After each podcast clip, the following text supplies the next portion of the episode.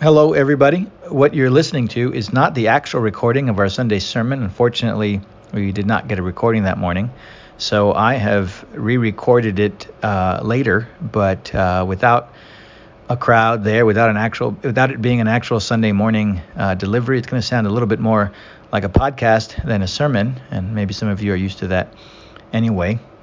Uh, but as usual, you can click on the sermon on our website and read it for yourself if you'd like to do that. I'm going to be speaking probably a little more quickly than usual as well, and um, um, but you can always rewind and re-listen if you need to. Uh, we don't have a lot of time to do this, so hopefully this all happens in in one take.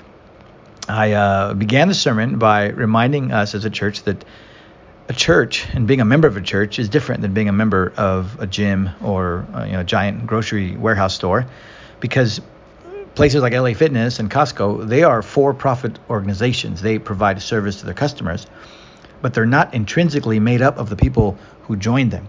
As long as you give LA Fitness or Costco your money every month, they're not going to call you if you stop attending because you are not a vital part of who they are. Uh, in fact, if you're a member of a gym, the inanimate weights and machines of the gym are more a part of the gym than you are. But that's not how things work with a local church. The Church of Jesus Christ might own property, but that property is not what fundamentally makes up the church. The church, many of you know, is the people. The church is those who have committed themselves both to Christ and to one another. So, if you want to have a healthy church, the most fundamental requirement is it's not a budget issue, it's not a building issue, it's not about programs. The most fundamental requirement is healthy members. You can't have a wonderful, healthy church in a biblical sense without having biblically healthy Christians, individuals. We're looking at the closing sections of 1 Thessalonians, and what we see is not just a spattering of biblical commands, but a useful checklist for a healthy church and individually a healthy Christian. A healthy Christian, according to verses 12 and 13 of 1 Thessalonians 5, is someone who appreciates and honors his leaders. A healthy Christian, according to the end of verse 13, is someone who seeks to live at peace with others. According to verse 14, a healthy Christian also admonishes the unruly, encourages the faint hearted, helps the weak. He's patient with everyone. According to verse 15, we could also add to the list that a healthy Christian responds to evil with good, and he helps his brothers and sisters do the same. As we come to verse 16, you've got some brief commands that give us even more characteristics. A healthy Christian is joyful, prayerful, and thankful. Verses 16 through 18 say, Rejoice always. Pray without ceasing. Give thanks in all circumstances, for this is the will of God in Christ Jesus for you. The will of God is a topic some people like to focus on, talk about, learn about. If you're not a Christian, if you haven't surrendered your life to Jesus Christ, God's will is that you repent of your sin and that you be saved by trusting in Christ alone. If you're already a Christian, if you have, by God's grace, been united to Christ, if you are in Christ, as Paul puts it, God's will is that you always rejoice. And in the original Greek, the adverb comes first. Paul says, always rejoice at all times. There is not supposed to be a time of day or a season of life when you're not rejoicing. We, uh, a few weeks ago, had a kids' camp at our church, and kids would run around smiling, ja- laughing. They're, filled with joy because they're playing games in an air conditioned room, because they're playing with fun water, because they're eating snacks and candy, so they're happy. There were some kids who cried when the day ended because they didn't want to go home we as adults might laugh at that response, but we, we need to recognize that life is not a continual stream of pleasant experiences in which we delight. A sunny day only lasts so long. Eventually, the sun sets or the storm clouds gather. We know as adults that there will be severe pain in this life, and even in those times, God calls us to rejoice or to be glad. Verse 16 of 1 Thessalonians 5 is only two words. They don't need a lot of explanation. But what's going to help us obey the command, what's good for you as an individual Christian, what's good for us as a church, is if we understand what joy is and how we can be joyful. So, those are the two main sections that came out of my study this week. I focused my attention on what the New Testament says about joy. That's what I'm going to share with you. And then in uh, the next sermon that I give, uh, we'll be focusing on what we can find joy in. But today, I want to just turn your attention to four principles concerning joy. Um, a lot of passages, I'm going to go through them pretty quickly, but you, you can pause and rewind. You can go online to our notes page on the sermon and, and read it for yourself if you'd like. Four principles about joy. Number one is that joy is not always good.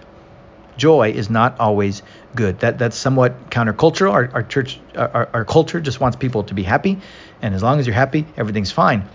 That's not true in a biblical sense. Just because you see someone experiencing joy in their life, just because you see the word joy in the Bible, doesn't mean it, uh, something inherently good is happening. To have joy simply means to delight in something. A synonym is to be glad. That sometimes the word for joy gets translated that way. Joy and gladness are emotional words. They're almost uh, axiomatic. They're so intrinsic. Even a kid knows what it's like to enjoy something, but it's hard to define. It's an emotion, it's a feeling. The feeling of joy is pleasant, but not all joy honors God. And that's because you and I can delight in the wrong things or we can delight in the wrong way. Just as a clear example of sinful joy, we have passages like Mark 14 and Luke 22 that tell us that the chief priests were joyful. They were glad when Judas agreed to betray Jesus into their hand. That's evil joy. They, they, took joy in their sin, and that's exactly what 1 Corinthians 13 says not to do. We should not rejoice in unrighteousness. Along the same lines, we have John 16 20, which says, uh, Jesus says that the world's going to rejoice because of his death. In Revelation 11:10 it says the world would rejoice and celebrate when God's witnesses are murdered. So people putting Jesus to death or putting God's messengers to death are an extreme example of rejoicing in wickedness. But a lot of times impure joy is is more subtle than that. Paul wrote his letter to the Corinthians and one of uh, his emphases was that they stay focused on Christ so they don't get distracted. He wanted to secure, he says in 1 Corinthians 7, undistracted devotion. And there was something happening or about to happen in the Corinthian church that, that needed their attention. And in 1 Corinthians 7:30 he says, "Let those who rejoice live as though they were not rejoicing." And he says the same thing about those who were grieving and those who were married and those who were conducting business. He's not saying it's sinful or bad to conduct business or to be sorrowful or to be joyful. What he's saying is that the joys and the pleasures and the responsibilities of life can distract us from devotion to Christ. So that needs to be a good reminder a, for us. Joy can be a distraction. Joy can be evil and it can be a distraction. Joy can also be deceiving. Jesus told the parable of the soils. Someone receives the word of God with joy. We would celebrate when someone receives the word of God like that. But we need to be aware that that joy might be connected to Christ, but it might be connected to Christ for the wrong reasons, and, and therefore it doesn't last. Jesus said in, in some cases, the joy of hearing God's word is temporary. A person falls away from Christ, he loses his joy because persecution or affliction or temptation arises. So what they experienced initially was real joy, but it wasn't real Christian joy. Otherwise, it would have endured. And you have that in the stories of Jesus' ministry. Passages like Luke 13, Luke 19, they say the people rejoiced because they saw Jesus' miracles. They saw how he humiliated the religious establishment. They liked that. When he entered Jerusalem, the people were rejoicing. But just a few days later, the same crowd was saying, Crucify him, crucify him. They're calling for his death. That wasn't true joy when he walked into the city. That wasn't true Christian joy. Luke 23 8 also says Herod was joyful when he got to see Jesus. He was joyful because he wanted to satisfy his curiosity. He, he, he didn't rejoice because he loved Christ. He wanted to see a miracle. He wanted to be entertained. So we need to keep that in mind. Joy is not always a good thing. You personally need to be aware of the possibility of unholy joy in your own heart. God is not pleased just because you are pleased. Joy is not always good. Principle number two is this true joy only comes from God. True joy only comes from God. In Matthew 25, Jesus is teaching his disciples about the rewards in the life to come, and he says that those who are righteous are going to hear, Well done, good and faithful slave. Enter into the joy of your master. That speaks of a joy that God gives, but it's also a joy that is within God Himself. The God of the Bible, the God of the apostles, is a God of joy. Joy is an inherent character uh, trait of God and he shares it with his children. Just like we could say, we, just like First John says, God is love. We could also say God is joy. In Luke 15, Jesus tells the well-known stories of the missing sheep and the missing coin and the missing son or the prodigal son. And one of the repeated themes in those stories is that after finding or receiving back what had been lost, the person rejoices. And Jesus said that joy points to the joy in heaven over a sinner who repents. That's the joy, not just of the angels, but it says the joy in, in the presence of the angels. It's the joy of God, and we're called to participate in that as well. Well, the only way to get God's joy is through Jesus Christ. Jesus Christ had the joy of the Father in him. And then in John 15, he says he came so that his joy would be in us, so that our joy would be made full. And he said the same thing in John 17. He, te- he taught his disciples the truth so that his joy would be complete in them. So true joy comes from God through the Son, and it's a product of the Holy Spirit. When you come to Jesus Christ, He gives you His Holy Spirit, and part of what the Spirit does in your life is produce joy. So you have a lot of passages that connect joy to the Holy Spirit. Acts 13 says the disciples were filled with the jo- with joy and with the Holy Spirit. Those aren't two distinct realities. There's a connection. The Spirit produces godly joy. Romans 14, 17 says righteousness, peace, and joy in the Holy Spirit. That's the kingdom of God. Galatians 5:22, which a lot of you know, tells us joy is part of the fruit of the Spirit. 1 Thessalonians 1:6 says the church received the word with the joy of the Holy Spirit. So the Holy Spirit has joy and he gives it to the, his people.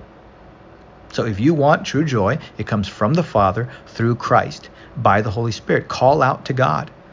If you have never laid your life before Christ, that that's his calling on your life. Surrender your life, call out for forgiveness. He will save you, he will forgive you, he will gift you his Holy Spirit, and his Holy Spirit will produce genuine joy. That is a joy, according to John 16, that no one will take away if you already belong to Christ, and, and, there are seasons when we know we don't have the joy of God, we should pray for more joy. We need to depend on God for joy since He's the source, rather than look for it in the things of this world.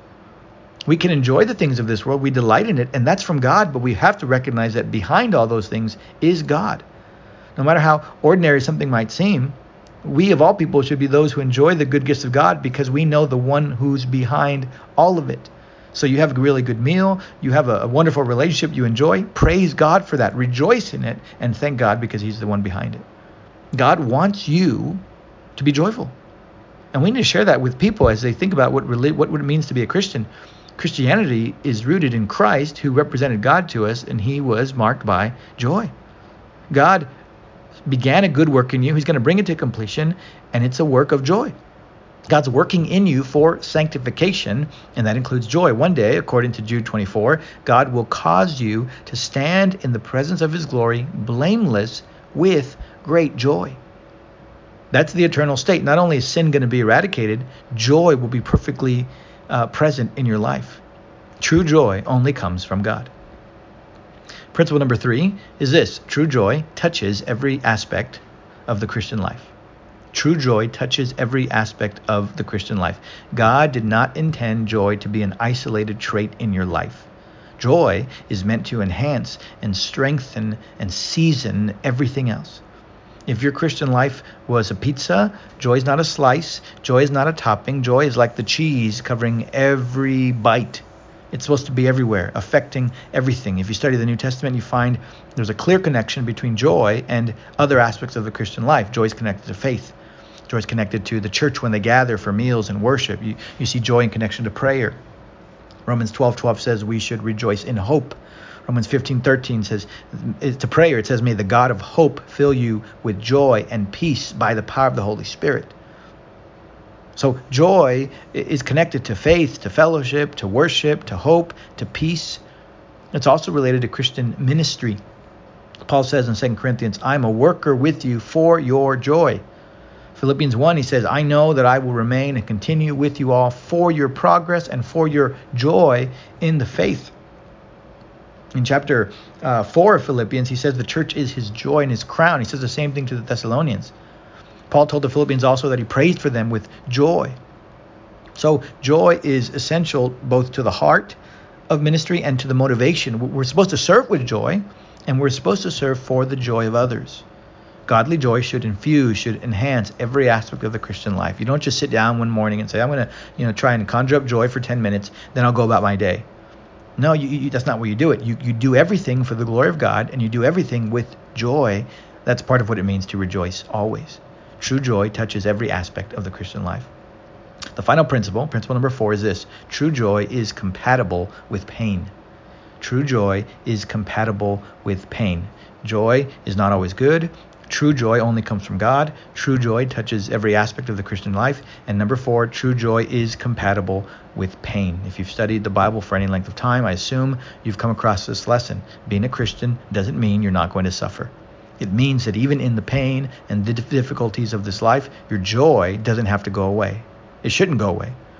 There are many passages that connect joy with pain. Sermon on the Mount, Jesus said, Rejoice when you're persecuted.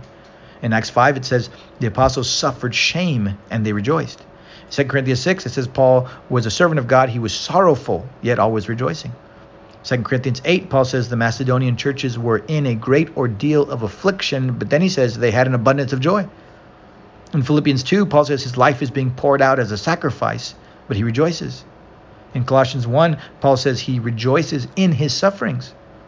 In 1 Thessalonians 1 6, it says the church experienced tribulation with joy. Hebrews 10:34 says the Christians joyfully accepted the seizure of their property. How?